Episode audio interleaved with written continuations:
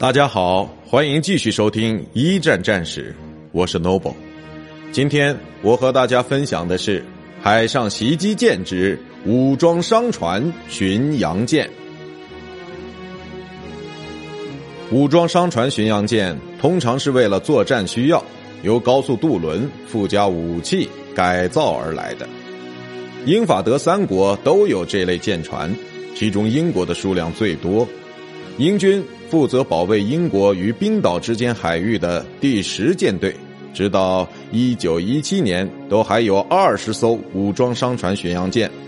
但由于协约国的这种巡洋舰在水雷和鱼雷面前都很不经打，所以每逢遇上攻击，总是损失惨重。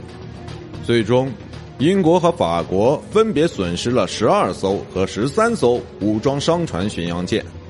从一九一六年开始，剩余的同类舰船纷纷被改造为运兵或者救护之用，但德国对这种舰船的运用却别树一帜，他们以之来攻击敌国商船，不过效果并不理想，不少武装商船巡洋舰都是短命鬼，比如曾经击沉过若干船只的高速渡轮。凯撒级威廉大帝号，他最后是被自己的船员凿沉的，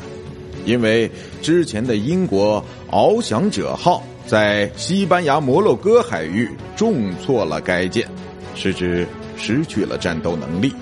当时是一九一四年八月二十六日。又比如特拉法尔加角号，击沉它的是英国的卡马尼亚号。同样也是一艘武装商船巡洋舰，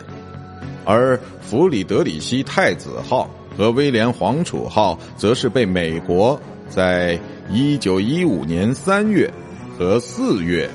分别击沉的。